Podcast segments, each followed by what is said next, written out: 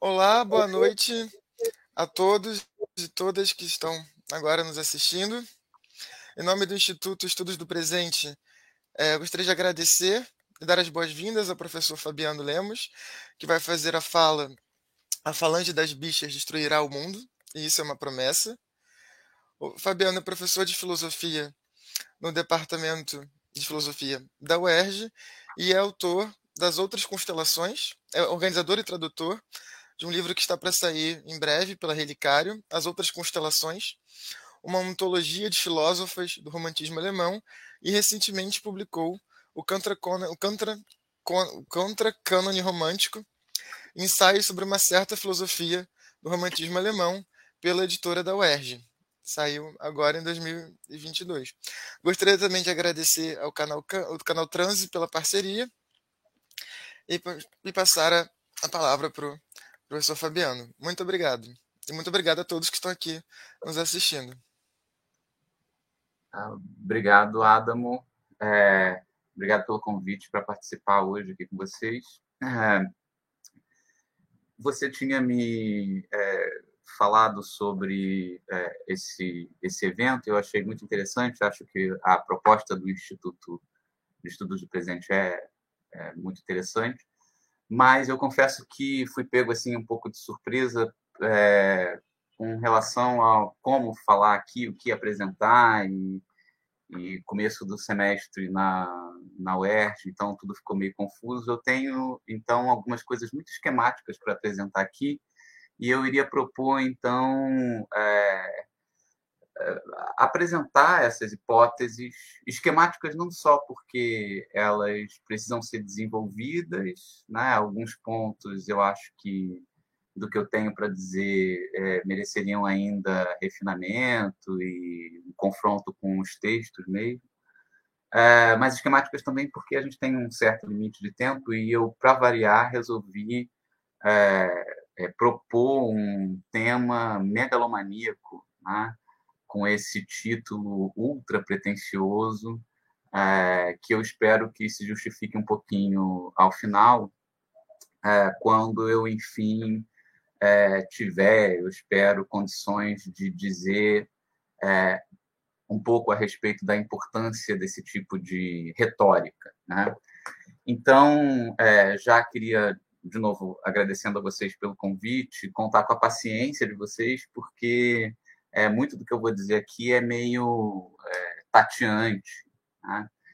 E eu fiquei pensando qual era, dei uma olhada na, na proposta do, do, Instituto e qual era, a, qual era mais ou menos o modelo das outras apresentações. Eu sei que vocês me deram liberdade para falar como eu quisesse, mas eu achei que seria interessante propor alguma coisa ligada. Então, eu não diria propriamente uma análise de conjuntura, porque eu estou muito longe de é, ser um especialista nesse tipo de análise, mas propor algo ligado ao presente, né, digamos assim.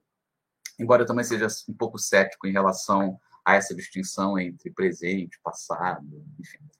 Bem, é, depois a gente pode conversar. Então, eu queria apresentar é, vou, vou tentar apresentar o que eu tinha para dizer aqui em duas etapas. Uma é uma identificação do problema, uh, que vai me fazer remeter a dois breves textos, na verdade, duas passagens, né? uma carta do Engels ao Marx de 1869 e uma pequena passagem, é, algumas linhas de é, um texto do Marx é, que é, faz parte dos manuscritos econômico-filosóficos de 1844. Mas antes de chegar então a, essa, a esses textos, eu queria dizer qual é a minha proposta aqui. É, se a gente tivesse de colocar, identificar um dos problemas centrais da estratégia de enfrentamento daquilo que a gente chama muito aproximativamente de esquerda, e é claro que a própria ideia de definir isso já é assustadora, né? Quais os principais problemas da esquerda, mas um pouco é, na perspectiva do problema do problema, né? Eu diria que talvez uma das grandes preocupações que eu vejo recorrentemente nas pessoas que se autodenominam de esquerda, né, que se inserem nesse grupo, é pensar novas estratégias para a esquerda. Né? Esse tema das novas estratégias para a esquerda é um tema que talvez seja tão antigo, e eu acho que até mesmo mais antigo que o das velhas estratégias da esquerda, por incrível que pareça. Né? de tal modo que a nova esquerda muitas vezes parece mais velha do que a velha esquerda, um pouco é, em função de certas armadilhas epistemológicas que a gente precisaria de muito tempo para é, recuperar. A ideia que eu queria apresentar aqui hoje é muito parcial. Eu queria identificar um problema nessa questão, que é o que, que significa pensar novas estratégias para a esquerda, vinculado, é, esse problema, a meu ver, estaria vinculado a uma certa estrutura normativa que faz parte da grade de formação da dialética hegeliana. Quer dizer, no final das contas, o que eu estou querendo dizer é o seguinte: é, se a gente pensa a necessidade de reativar o potencial crítico do marxismo, que me parece ser muitas vezes é, um projeto assumido dessa nova esquerda, que é um projeto válido, legítimo é, e extremamente importante, ah, essa, essa necessidade de reativar o marxismo muitas vezes acaba assumindo um vocabulário do procedimento da dialética. É claro, a dialética é, marxiana é muito diferente da dialética do Hegel, mas há um aspecto da dialética hegeliana é, alguns aspectos, né, mas sobretudo um aspecto da dialética hegeliana, que é a, a monodirecionalidade da dialética, né, é, que parece forçar o pensamento que assume a perspectiva dialética a encontrar certos limites. Né? Dito de outra maneira, eu diria o seguinte: os limites que o marxismo encontra é, para enfrentar novos problemas e, portanto, dá conta de é, questões conjunturais que são as nossas, né, de uma atualização do marxismo, os limites que o marxismo encontra para isso estão no fato de que ainda se continua tentando reativar a dialética hegeliana que está presente na dialética marxiana. Né? Há muitas tentativas de é, resolver esse problema, por exemplo, separando os aspectos normativos da dialética, é, se concentrando nos aspectos emancipatórios da dialética, pensando que a dialética pode deixar de ser monodirecional, né? É, deixar de propor uma síntese do absoluto, que todas essas categorias do absoluto, da unidirecionalidade da dialética, seriam categorias, ah, digamos, é, corrigíveis, né? E eu queria propor que não, eu queria propor, é, assim, ensaísticamente, que o, a característica central da dialética é essa grade de coerção do movimento que passa a ser pensado como um movimento numa única direção e como um movimento que se amplia em sínteses cada vez maiores. Né? Vocês sabem que o movimento dialético hegeliano, para apresentar assim, uma caricatura, é claro que é muito mais complicado que isso, mas o movimento dialético hegeliano opera por uma compreensão da história através de uma transformação contínua de figuras é, determinadas historicamente, né, que vão se ampliando e se tornando, portanto, mais universais até o ponto em que elas se estabilizam é, na forma dessa figura sintetizadora totalizante que é o espírito absoluto hegeliano. Né? O Marx tem uma, uma dura crítica a vários aspectos dessa dialética. Ele vai instrumentalizar essa, essa dialética até certo ponto na sua compreensão histórica, na sua análise é, dos procedimentos de formação do capital, mas é, me parece que, sob muitos aspectos, ele acaba preservando os elementos normativos da dialética e, portanto, é, acaba reinserindo é, certas limitações. Isso parece muito longe do título que eu tinha para dar aqui, mas para adiantar as coisas, eu queria dizer o seguinte: eu acho que é, um projeto de atualização do marxismo, ou se vocês quiserem num sentido mais amplo, um projeto de atualização da esquerda, precisa ser um projeto antidialético. Né? É, a gente precisa pensar um outro modelo de, de, de é, uma outra grade de inteligibilidade da história e dos processos sociais de formação social, de formação do capitalismo, é, que não estejam vinculados à dialética. Quer dizer, no final das contas, não se trata só de tentar corrigir a dialética, mas abandonar a dialética. Né?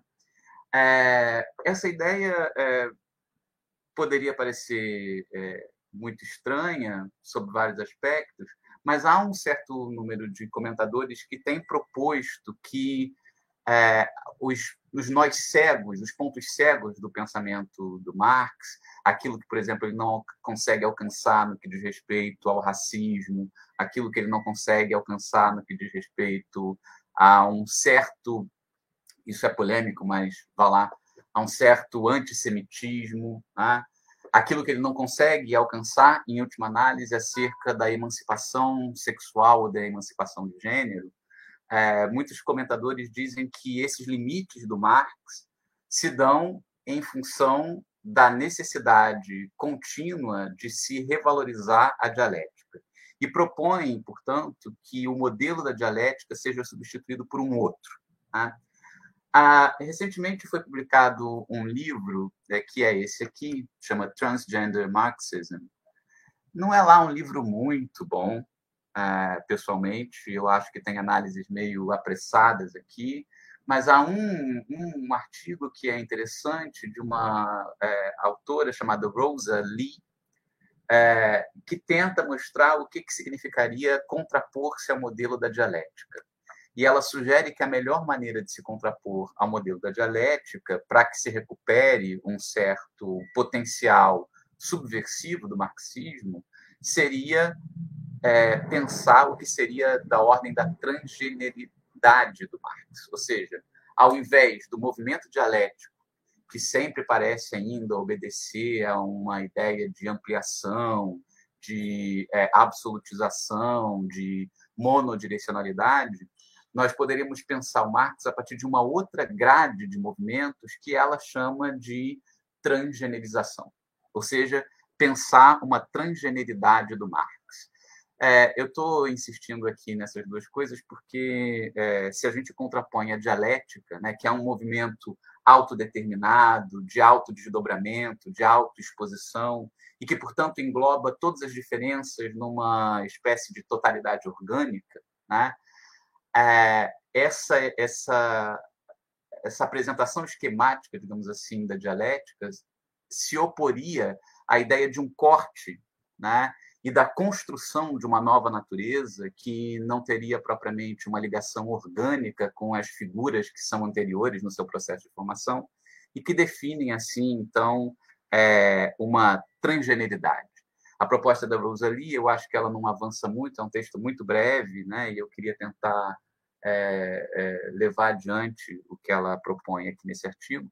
A proposta da Rosalie é de que somente através de um corte, de uma mudança de sexo, digamos assim, ou de uma mudança de gênero é, no Marx, através dessa ideia de que é preciso acabar com a ideia de um movimento orgânico e substituir, portanto, o movimento dialético por um movimento de ruptura, que ela identifica na transgeneridade, né? é somente através disso que se poderá encontrar é, um novo foco de resistência no interior do marxismo contra as estratégias de opressão de gênero.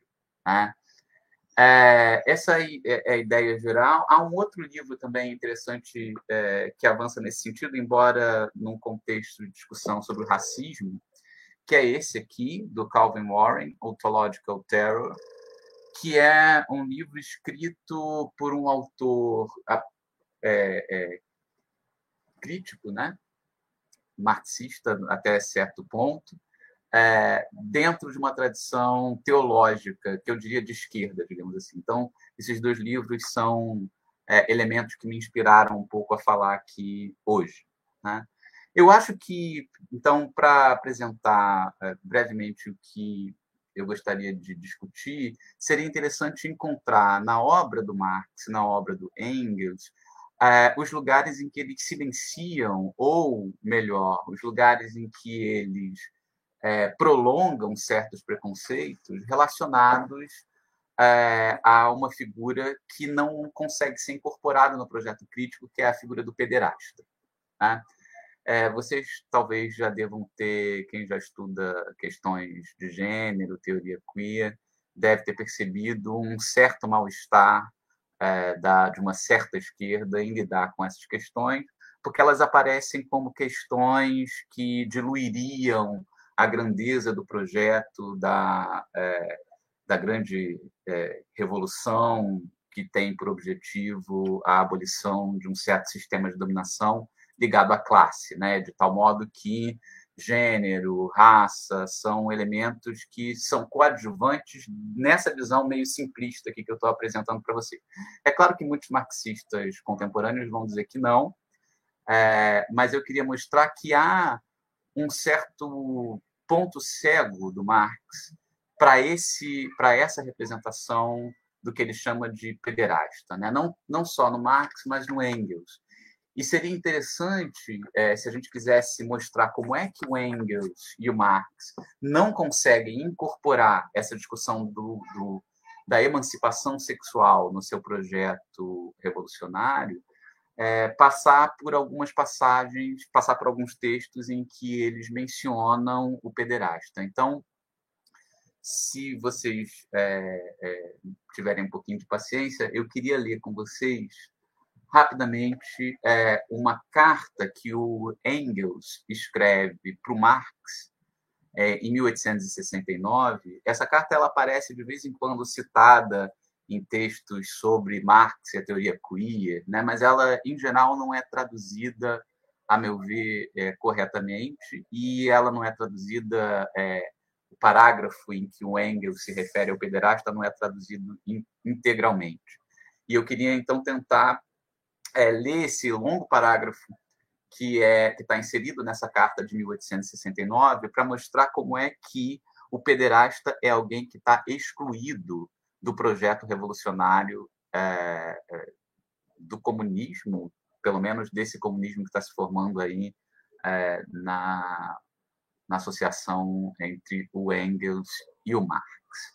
E, e eu diria, adiantando um pouco a hipótese, antes de partir para o texto, que esse ponto cego, ou seja, que o pederasta não pode ser incluído ou não possa ser incluído como um foco de resistência é, na revolução, é, não é acidental. Eu diria que ele tem a ver justamente com essa ideia de que a revolução é uma só e que ela vai numa única direção e que qualquer foco de dissidência, incluindo aí as dissidências sexuais, poderia ser uma distração ou uma dissipação desse projeto geral. Alguns comentadores já tentaram mostrar que, na verdade, não é bem assim, que o que o Engels está falando aqui é, diz respeito a uma outra coisa. Eu vou falar rapidamente sobre isso daqui a pouco. Mas eu queria ir ao texto. É, eu vou tentar compartilhar aqui com vocês a, a, a minha janela. Eu espero que vocês consigam ver aí, então.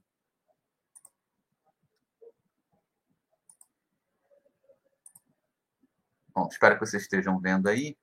Essa é uma carta que o Engels, então, escreve ao Marx no dia 22 de junho de 1869, é, por ocasião é, de um envio que o Marx havia feito pouco tempo antes, de um livro é, de um autor chamado Karl Heinrich Ulrich, e Ulrich é um autor interessante do século XIX, é, ele é considerado por muitos uma espécie de precursor é, dos discursos literário-filosóficos é, em defesa dos direitos dos homossexuais na Alemanha. Ele mesmo foi condenado, enfim, por atividades homossexuais.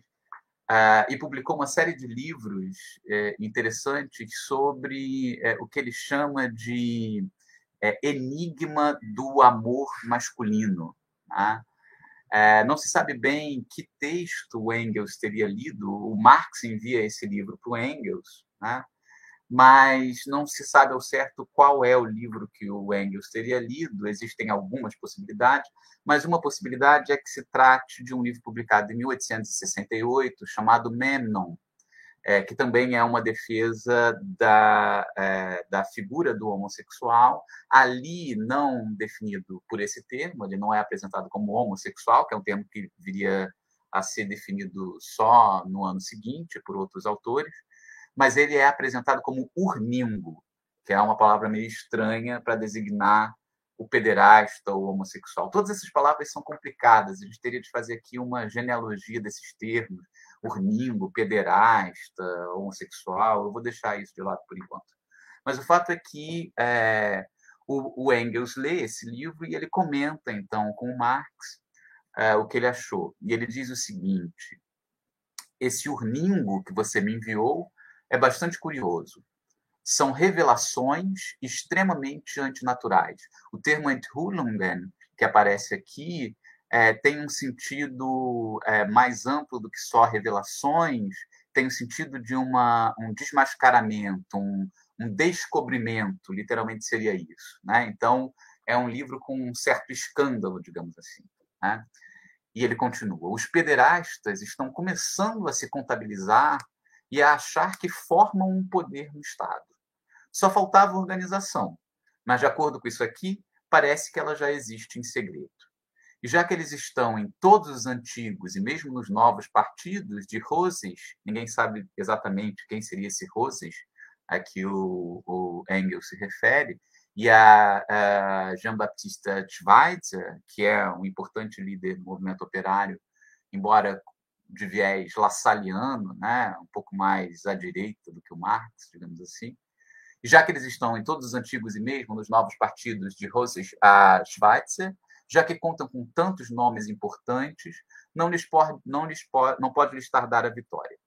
Agora será dito: guerra com pé au cul, ou seja, guerra aos imbecis, paz aos cuis. É mesmo uma sorte que estejamos pessoalmente velhos demais para ainda termos de, com a vitória desse partido, tememos, teme, temermos ter de pagar tributo físico aos vitoriosos. Vocês podem é, perceber aí qual é a ironia que o Engels está fazendo. Né? Ah, mas a jovem geração. Aliás, só na Alemanha é possível que um moleque assim apareça. Bursche. Bursche é, é a maneira como os bolsistas é, eram denominados na Alemanha do século XIX, e, em geral, depois, sobretudo, das é, revoltas antinapoleônicas no começo do século XIX, é um termo para designar a juventude mais à direita, digamos assim. Né? A Burschenschaft era uma instituição de jovens estudantes que, em última análise, ia desembocar lá no começo do século XX é, na juventude hitlerista. Né? Então, o Engels está dizendo que só na Alemanha um jovem, um moleque ou um bolsista assim é, aparece. Só aí é possível que ele apareça, transforme a imundície Schweinerei, Schweiner, porco, né? Transforme a imundície em teoria e convide, entre, introita, né? é, entra, etc. Né? Todo, todo essa, esse parágrafo é atravessado por essa lógica da penetração, né? penetrar é, o que está na frente, o que se mostra de frente, o que se mostra de costas e assim por diante. E o Engels continua. Infelizmente, ele não tem coragem ainda de se reconhecer como isso. Vejam, o das, né? Quer dizer, não é um homem, não é uma mulher, segundo Engels, mas é um das, né? Esse urningo. E tem sempre de operar coram público, ou seja, uma expressão latina, né? em público, visto de frente, von vorne. Né? Então, ele tem de se apresentar sempre, já que ele ainda não tem coragem de se assumir como isso, como um urningo, vai dizer o, o Engels, ele tem de sempre de se mostrar de frente. Quando não, como ele diz uma vez por engano, de antemão, vornhienei.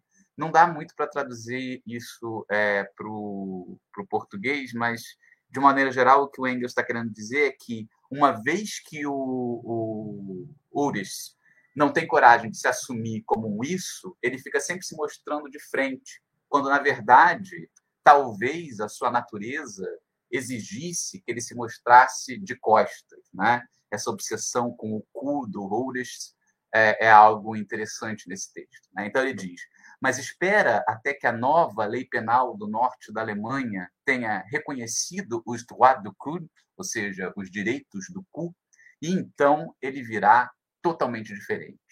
Para nós, os pobres povos da frente, da frente né? a gente pensa aí nas vanguardas, com, nosso, com nossa inclinação infantil para as mulheres, será bastante ruim.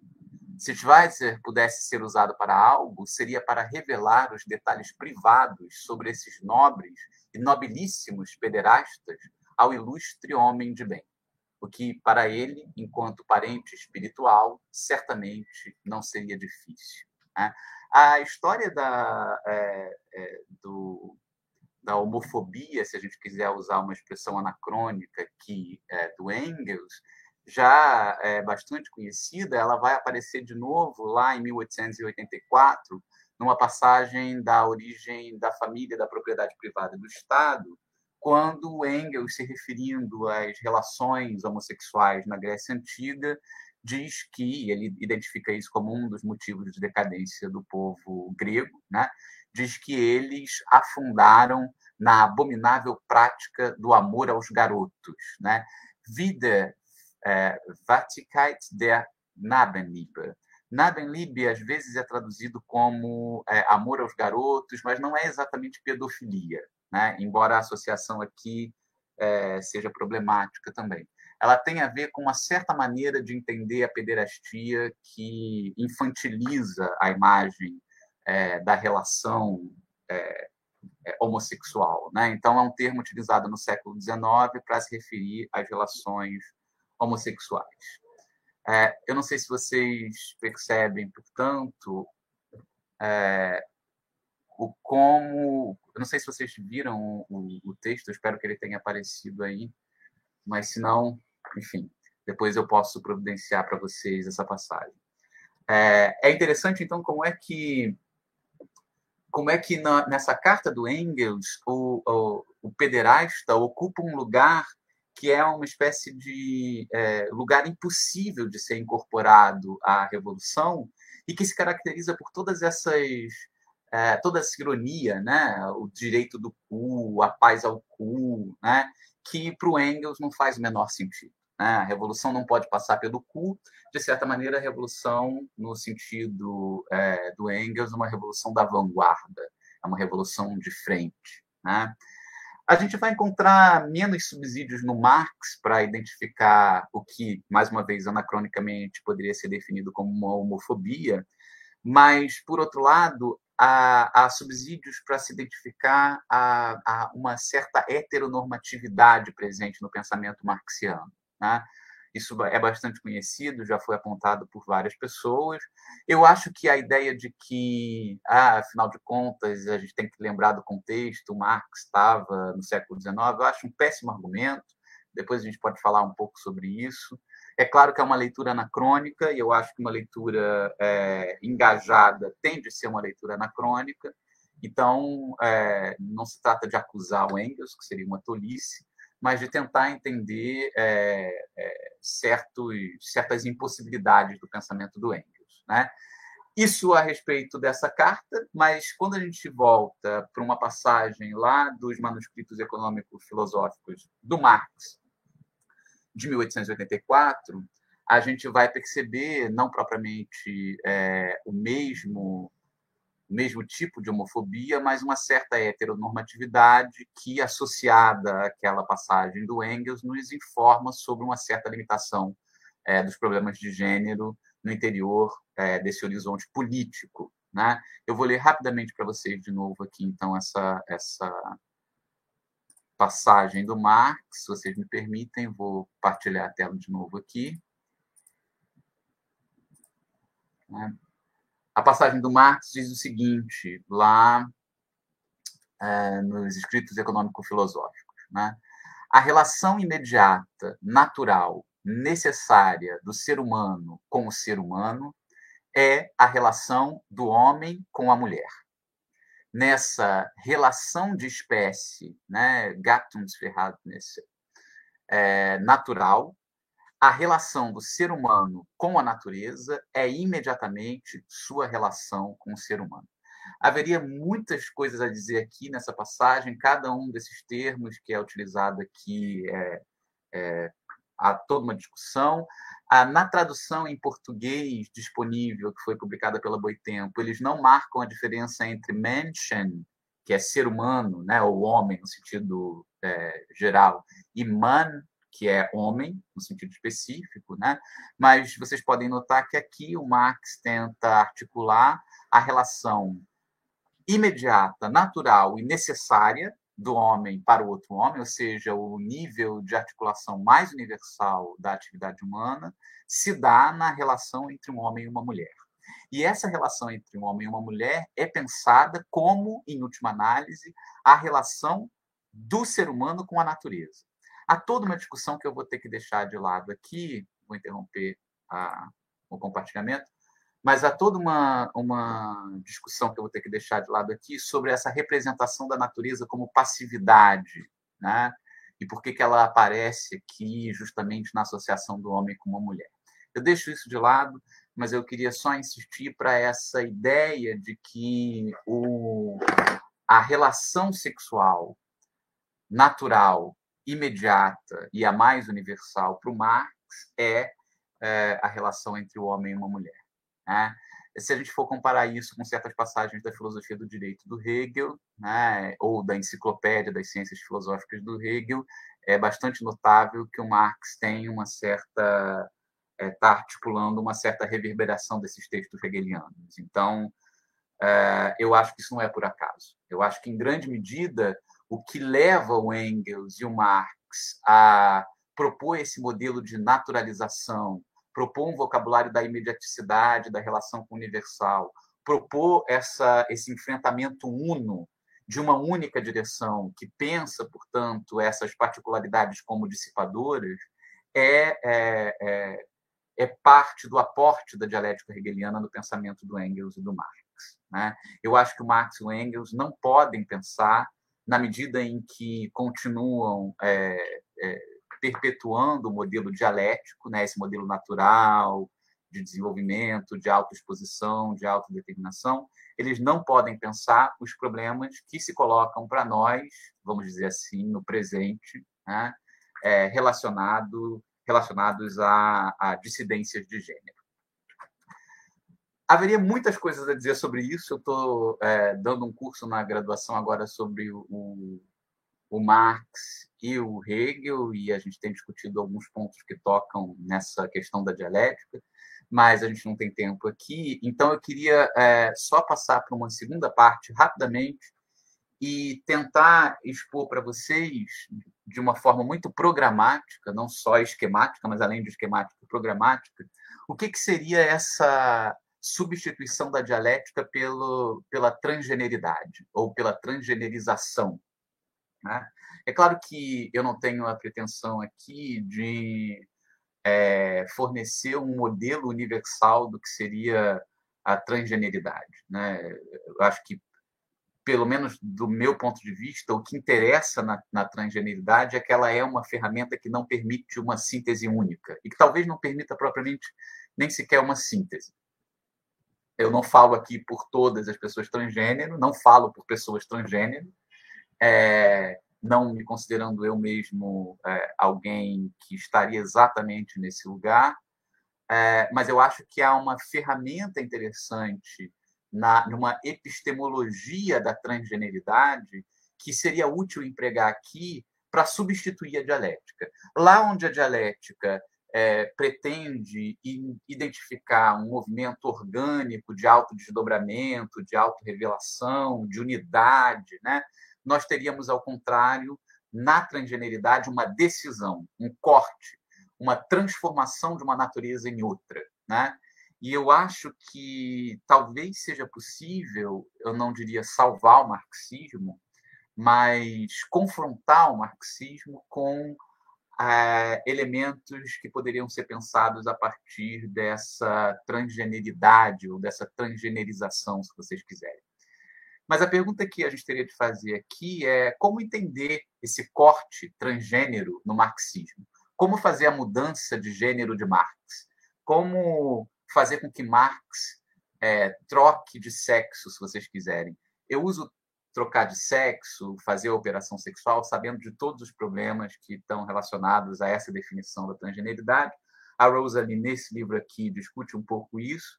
Segundo ela, não basta dizer que é uma transgeneridade, a gente precisa fazer uma mudança de sexo no, no, é, no Marx.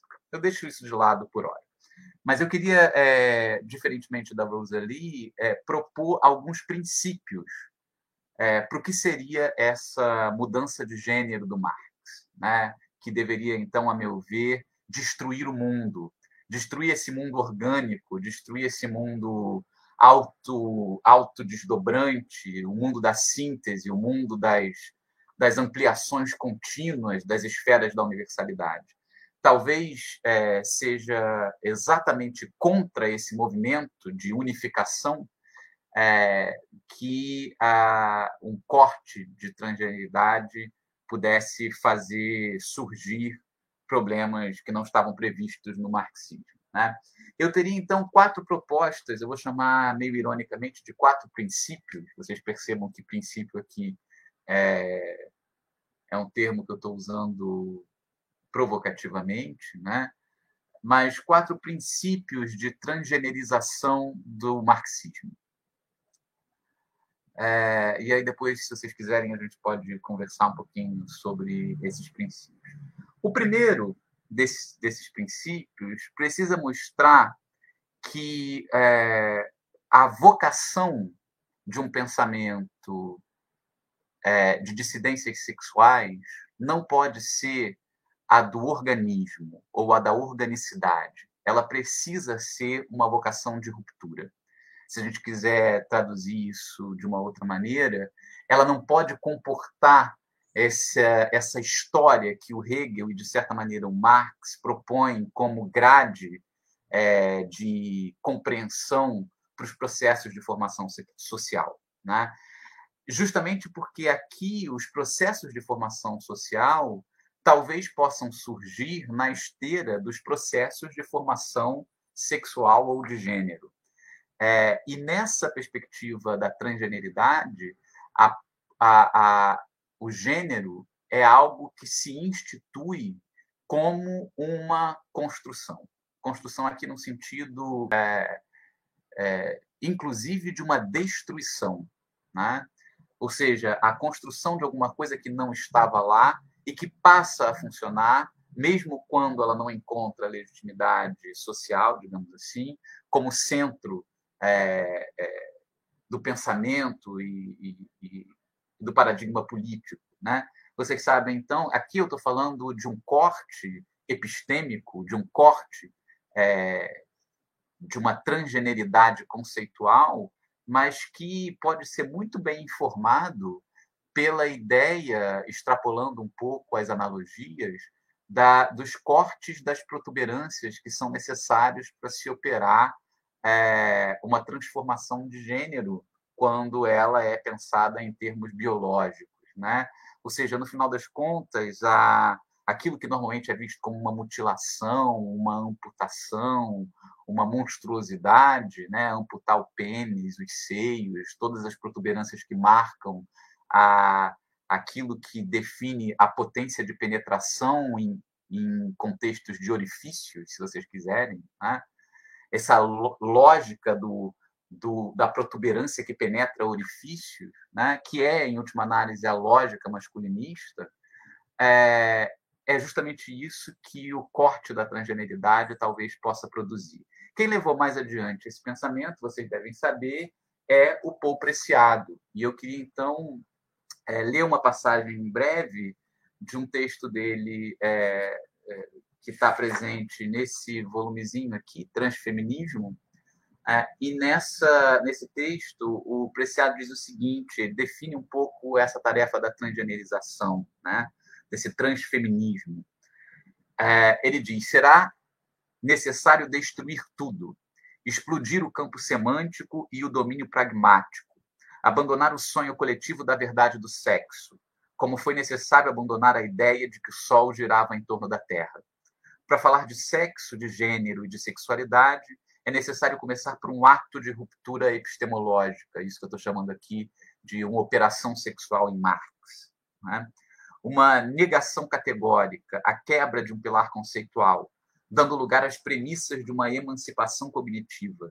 É necessário abandonar totalmente a linguagem da diferença sexual e da identidade sexual, até mesmo a linguagem da identidade estratégica proposta por Spivak ou da identidade nômade proposta por Braidot. É, então, esse princípio, uma das coisas que definiriam então esse corte da transgenerização do marxismo, né, é, tem a ver com essa perversão da castração. Né? Lá onde é, o Freud e o Lacan encontravam a castração como um mecanismo explicativo para uma certa é, configuração da re relação sexual que ainda tomava é, o homem como paradigma fundante, eu teria que, que é, discutir isso em detalhes com vocês, mas a castração é pensada como esse dispositivo que se refere ao homem, em última análise, né? embora se possa falar de castração feminina, é, mas ainda assim o paradigma continua funcionando ali. Talvez, partindo do preciado, um primeiro princípio pudesse ser o da perversão dessa castração, transformar esse corte em gozo, se vocês quiserem, ou transformar esse corte numa possibilidade de resistência e de construção é, de um enfrentamento. Né? Então, esse é o primeiro princípio, o princípio da perversão da castração. O segundo princípio, eu vou falar rapidamente sobre ele, é o princípio da, de uma ética da confusão, né? Que é algo muito complicado para se falar quando a gente se refere às estratégias marxistas mais contemporâneas. Me parece que muitas dessas estratégias é, apelam para a necessidade de um modelo organizacional, né? ou seja, para fazer a revolução é preciso organizar. A organização, portanto, comporta certas etapas, ela funciona de acordo com certas relações entre meios e fins, é, com análises estatísticas e coisas do gênero. Né? Não estou dizendo que essa estratégia seja completamente inútil, mas a mim parece que ela é muito mais limitada do que ela mesma acha que é. é e, em parte, isso se deve a, a, uma certa compreensão de que tudo que não faz parte do modelo organizacional, né, que, em última análise, é um modelo unificante, né, deve ser deixado de lado. Ao contrário, uma transgenerização do marxismo teria de apostar na confusão, teria de apostar numa ética da indiscernibilidade, da reconfiguração do corpo, né, da construção de um poder que sempre sai de um lugar e vai para o outro, né, um pouco é, um corpo meio cubista, digamos assim. Né? É, é claro que nem o Hegel, nem o Marx e o Engels conseguiriam lidar com esse modelo orgânico, o Engels tem textos muito interessantes sobre a biologia é, que indicam essa incapacidade, eu diria, de pensar um corpo fora dessa unidade, mas é, modelos políticos de confusão do corpo são muito mais antigos do que a gente pensa. Né? Só para dar um exemplo rápido, a gente pode recorrer ao Paulo, às epístolas paulinas, né? Que justamente tentam mostrar como é que a resistência do corpo do cristão tende a confundir o modelo do corpo do Império Romano. É por isso que o Paulo diz lá na, na primeira epístola aos Coríntios, no capítulo 7, né, que o verdadeiro, o verdadeiro cristão ele não pretende mostrar é, a circuncisão do prepúcio, porque a circuncisão que interessa ao cristão não é essa de um signo que está presente no pênis, que identifica, portanto, os judeus, né? um corte do prepúcio que marcaria o pertencimento àquela comunidade. O que o Paulo está dizendo é que o verdadeiro cristão tem o coração é, circuncidado. Né? Então, a verdadeira circuncisão ela é invisível, né? de tal modo que a gente poderia pensar aqui de, é, de uma perspectiva da reconfiguração corporal, a gente está falando de um texto do cristianismo primitivo, que, é claro, tem muitos aspectos misóginos, etc., etc., mas, é, sob muitos aspectos, é um texto de enfrentamento do império, do Império Romano. Né?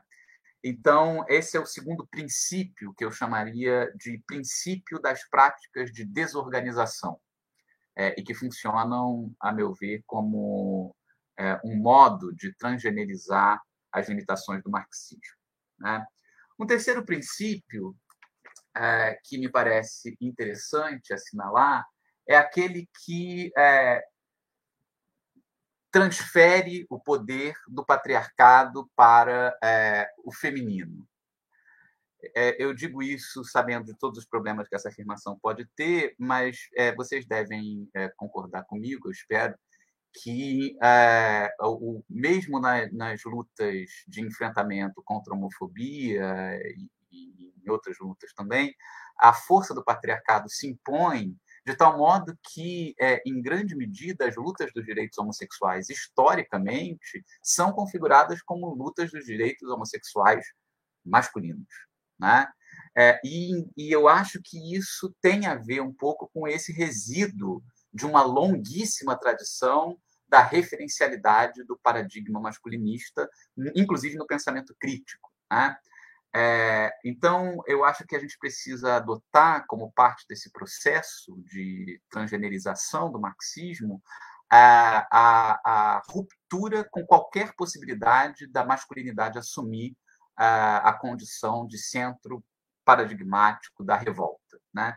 Um exemplo que me parece interessante para pensar isso é um texto publicado na década de 70 por um coletivo de mulheres italianas entre elas a Carla Cardi, a Carla Lonzi e a Elvira Banotti, que se chama Manifesto da Revolta Feminina.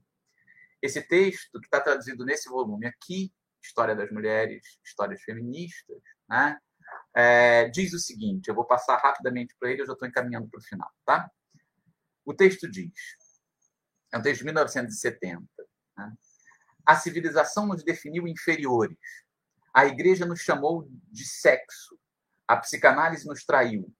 O marxismo nos vendeu a revolução hipotética. Reclamamos as referências de milênios de pensamento filosófico que teorizou a inferioridade da mulher.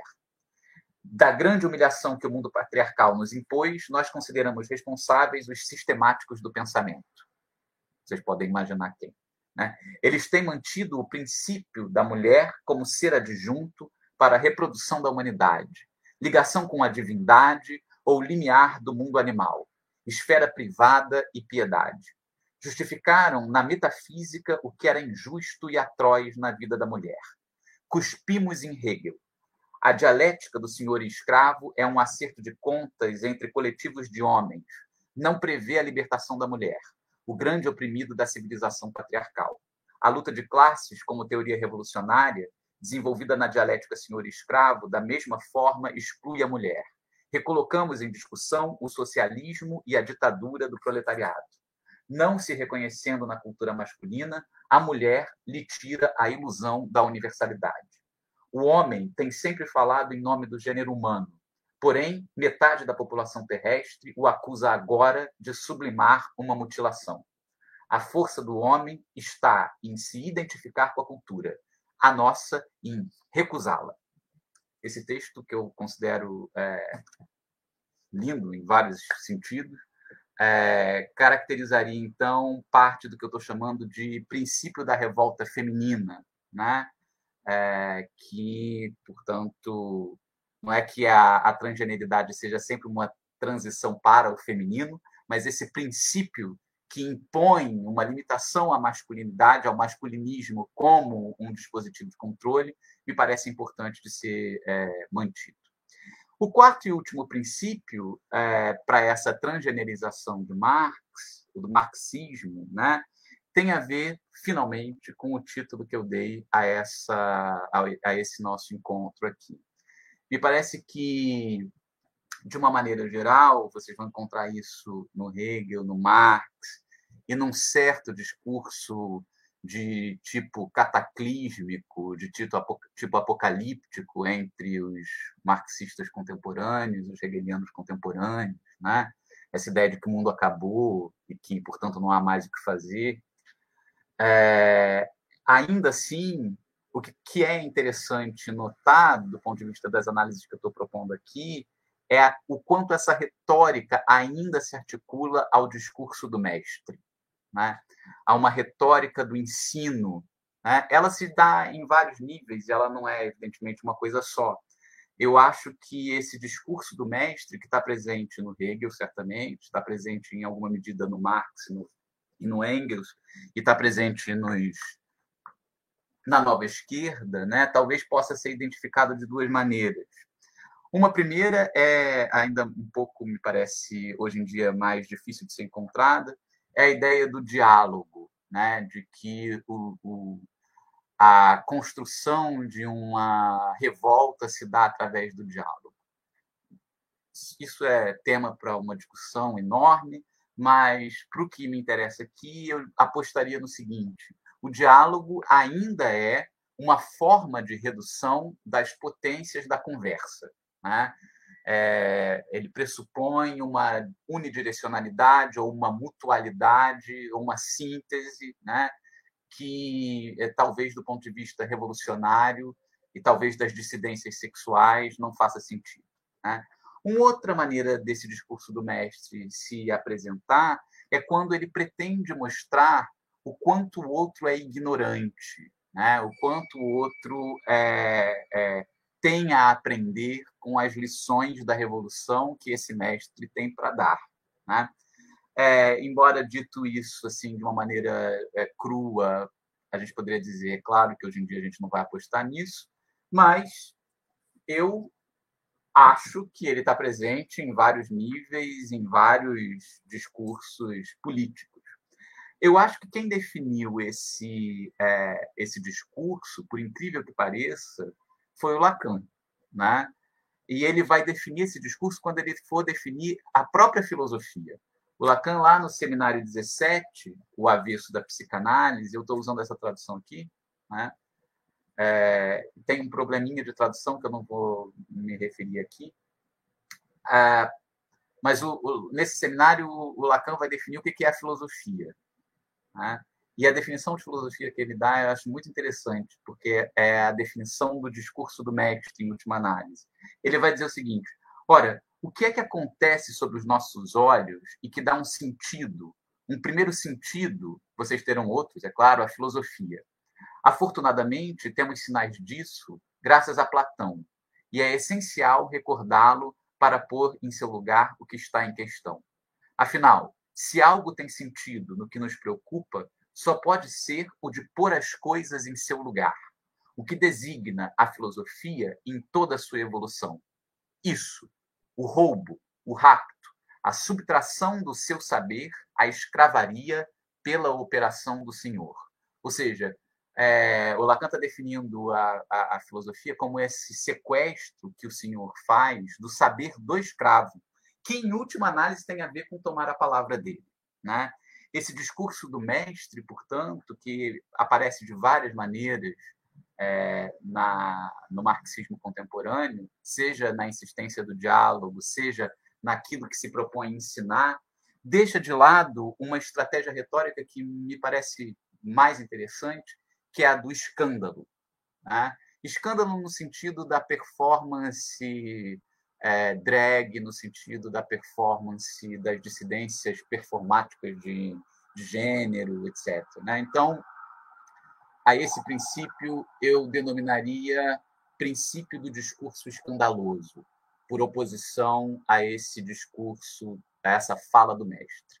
Então, resumindo, é, para promover a transformação ou a transgenerização de Marx, nós teríamos de apostar no princípio de perversão da castração, no princípio das práticas de desorganização, no princípio da revolta feminina, e no princípio do discurso escandaloso.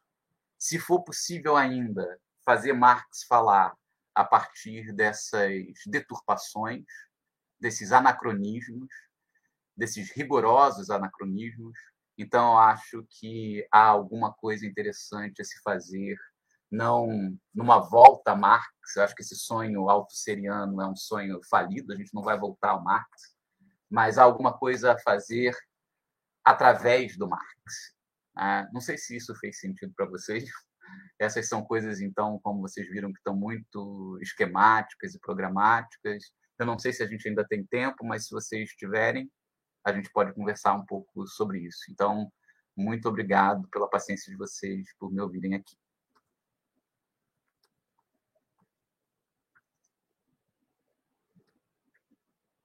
Adam, o seu microfone está desligado.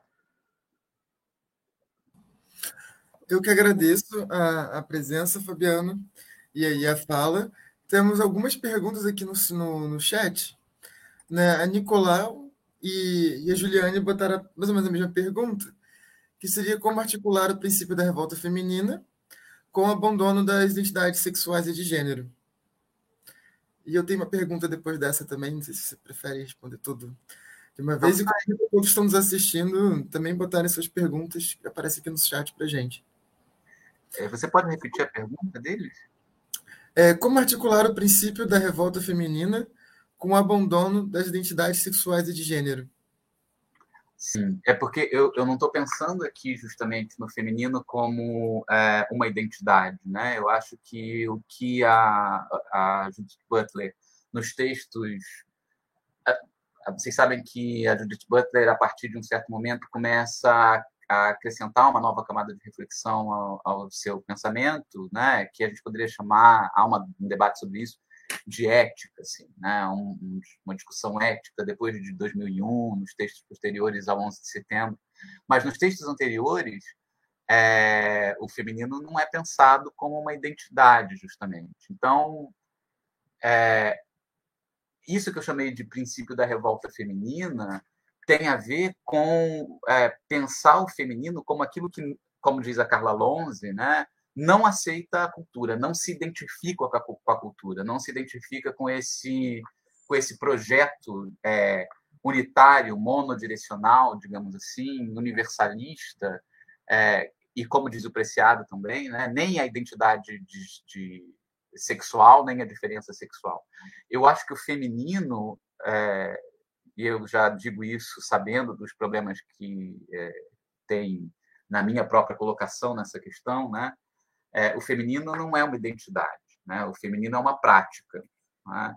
É, e é uma prática estratégica relacionada a uma certa a uma certa estrutura de opressão que se define como masculinista.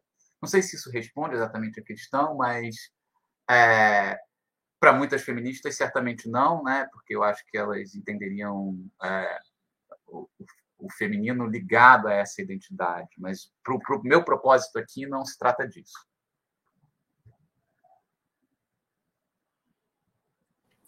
Lucas colocou essa pergunta, uma pergunta. É, esse corte seria transformativo ou performático no caso da identificação de gênero? Performático e no, no, caso, no caso da identificação de gênero seria performático e no caso da transição de gênero seria transformativo?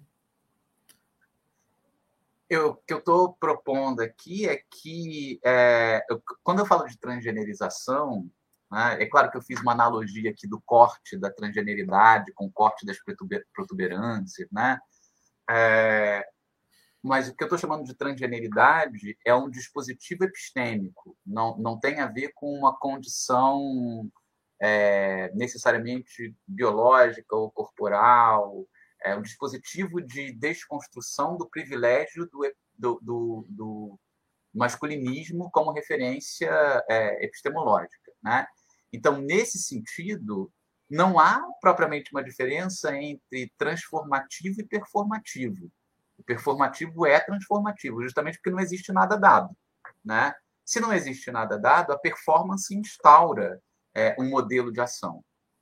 É, então, a, o que eu estou chamando de transgeneridade investe um, o corpo de um irrealismo é, de enfrentamento, ou seja, propõe para o corpo uma realidade que não está dada. O que eu chamo aqui de irrealismo né, tem a ver com a ideia de que não existe um real, mas que o real é aquilo que é constituído nas próprias estratégias de enfrentamento.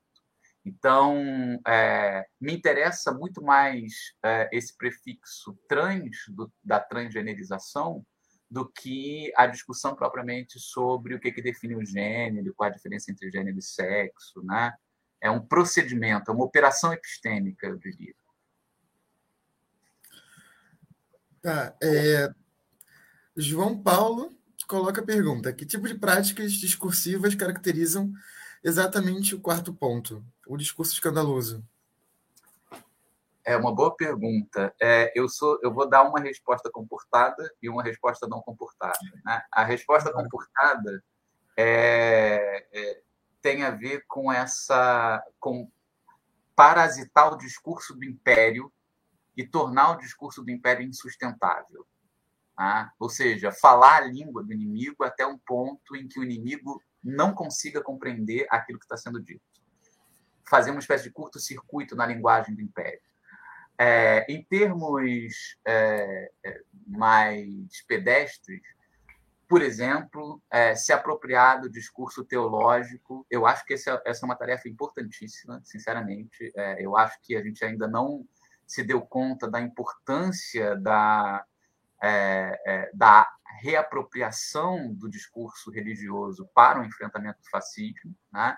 A gente continua é, colocando contra o discurso religioso uma outra ordem de discurso, mas eu acho que seria interessante parasitar esse discurso, né? torná-lo, por assim dizer, é, escandaloso. Então, essa é a resposta comportada. A resposta não comportada.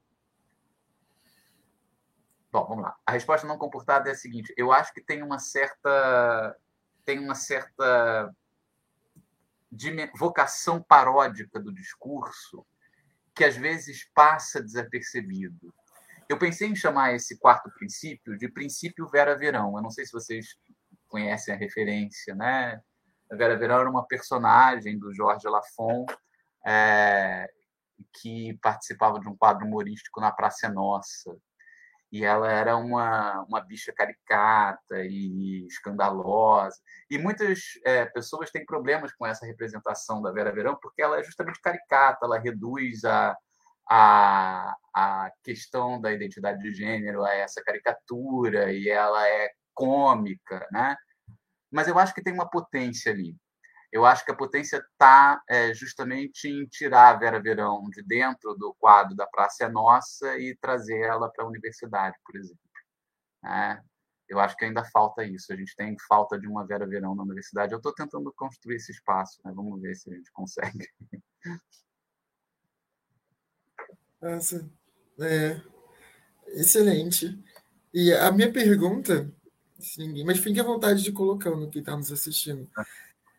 É que essa dimensão da, da totalidade orgânica, que está realmente na teoria da revolução do Marx e do Engels, é, parece que também está na dimensão descritiva do modo de funcionamento do, do modo de produção capitalista, como aparece no Capital, porque eu vejo que as duas coisas são diferentes. Né? O Marx escreve o funcionamento do capitalismo e não vejo ali esse tipo de limitação é, talvez seja simplesmente o caso, né? mas se estaria para além da teoria da revolução, também estaria na descrição do modo de funcionamento do capitalismo. É, eu acho que o marxismo não se reduz à, discussão do modo de funcionamento do capitalismo, é essa questão, no final das contas. Né? É, eu, eu, tenho muito mais interesse, a minha pesquisa tem sido é, mais nessa direção, é, em pensar essa marginalia do pensamento marxiano, né? ou seja, quando ele fala de religião, quando ele fala de natureza, quando ele fala é, de relações de gênero, porque eu acho que isso, é claro, é, eu não quero dizer com isso que a gente está conversando aqui que o marxismo é, por vocação, homofóbico, mas que há uma estrutura no marxismo que força é, a uma certa compreensão que muitas vezes desemboca numa certa posição homofóbica né? homofóbica, transfóbica, como você quiser chamar. É, isso é muito mais presente no Engels, eu acho. Eu acho que está mais presente. O Engels é uma figura esquisita, né? É, a gente vai encontrar muito mais traços de racismo no Engels do que no Marx. Gente, é claro, o Marx e o Engels não eram racistas no sentido que a gente poderia denominar hoje, mas é, há passagens questionáveis, né? Há, nas cartas do Engels com Marx, sobretudo, a passagens questionáveis a esse respeito. E, é claro, Engels e o Marx se apoiaram a, a, a luta pela, pelo fim da escravidão dos Estados Unidos, né? mas, ao mesmo tempo, quando eles falam é, de pessoas negras, muitas vezes eles usam um vocabulário delicado, né? sensível, digamos assim. Então, eu acho que não estou querendo dizer que o Marx e o Engels eram racistas no sentido amplo, mas há um racismo a ser considerado ali, né? como há um antissemitismo a ser considerado ali é, que talvez não apareça tanto nos textos. E, e, eu concordo com você, se a gente se limita à análise do capital, talvez seja mais fácil, né? Isso não aparece tanto ali. Em parte, eu teria de. É... Depois a gente pode conversar sobre isso, Adamo, mas eu acho que é, em certas passagens a gente poderia identificar traços dessa noção da natureza e da femininização da natureza que é problemática. Né? Mas, mas eu, como eu disse, eu acho que o, o marxismo não se reduz ao capital. O marxismo tem outros braços. E é pela análise dessa marginalia que a gente pode é, entender as limitações do marxismo. Eu, eu, eu digo isso, só para terminar, é, porque há toda uma tendência de salvar o marxismo. E, em geral, essa tendência é, aposta numa leitura um pouco redutora é, do pensamento do Marx, seja o Capital, seja aos textos conexos ao Capital. É, mas eu acho que seria interessante, por exemplo, ler, inclusive já está traduzido em português, uma parte, os escritos ficcionais do Marx. Né? É claro, são textos de juventude, são textos que não contam no projeto revolucionário, tudo isso a gente deveria levar em consideração. Mas, ainda assim, ainda assim são textos que a gente deve considerar, me parece. Ah, é ótimo, ótimo, respondeu. É, o Lucas botou mais uma pergunta. É, não, acho que com outro Lucas. É, Fabiano, como você vê o posicionamento dos partidos em relação ao papel dos homossexuais na luta de classes? Consegue enxergar no horizonte um ponto de encontro de suas propostas com eles? E o outro Lucas perguntou também qual foi o texto ali, lido anteriormente do Lacan. Ah, qual, qual era o texto do Lacan? Acho que é mais fácil de resolver, de responder. É, né? é, o avesso, é o avesso da psicanálise, seminário 17. Nessa tradução aqui, essa passagem que eu li está lá na página 19. É, eu acho que. É, bom, o Lacan tem muitos problemas, né? É, a gente poderia ir longe aqui, mas é, eu acho que o Lacan tem a melhor definição do que é a filosofia. Melhor definição do que é a filosofia. É, a, a filosofia como o roubo do saber do escravo. E é por isso mesmo que a gente precisa combater essa definição e combater essa noção de filosofia. É, esse é um ponto, né? Então, para responder ao Lucas. Agora, com relação aos partidos, depende do partido, né? Eu não sei se partidos em geral Uh, Adamo, você está mais apto a, a, responder isso do que eu, porque você tem mais conhecimento de análises conjunturais do que eu. É, eu sempre acho que nós, bichas, seremos esfaqueadas em algum momento. Por isso, eu digo, como disse Jesus lá no Evangelho de Lucas: comprem uma faca. Mas não sei, Adamo, o que, você acha disso? Eu acho que né, tem, tem, o que você está falando está num nível que está para além da política partidária. Eu acho que não vai contra a política partidária, no sentido de que direitos como criminalização da homofobia né, e casamento, né, é, tudo isso é bom, é positivo e, e tem que reduzir muito né, o escopo do que é a dissidência de gênero para que possa caber em políticas institucionais. Mas eu não diria que isso é ruim. Eu acho que os partidos entram nisso. Né? E acho que sim, pode ir muito além de, dessa dimensão institucional que é redutora, mas também acho que é importante que tenha essa criminalização da homofobia, né? casamento. É, eu diria o seguinte: eu acho que eu gostaria muito de me associar aos partidos sob a condição de que eu possa levar esses partidos a um incômodo. Né? Eu acho que é importante que as bichas incomodem o partido. É, a maioria incomodam bastante, né? Já. Né? Mas é, é, tem mais uma pergunta, se não estiver ficando tarde, Fabiano. Tem mais dúvidas, pode ser? Pode ser, pode ser. É, Rodrigo pergunta: que maneira o abandono da dialética de seu vínculo com o organicismo em favor dos quatro princípios enumerados evita, se for o caso, a lógica transcendental? Transcendental, não sei se isso tem, tem uma função. A lógica, a lógica como? Trans, transcendental. Ah, eu não sei se eu entendo bem a questão. É se a pergunta for se esses princípios não poderiam ser hipostasiados numa espécie de a priori, talvez, talvez pudessem, talvez pudesse a gente pudesse pensar o que é um kantismo bicha. Né? Eu gostaria de pensar isso, é, mas eu acho que é difícil porque uma das coisas que é, eu propus aqui é uma perversão da castração. Né?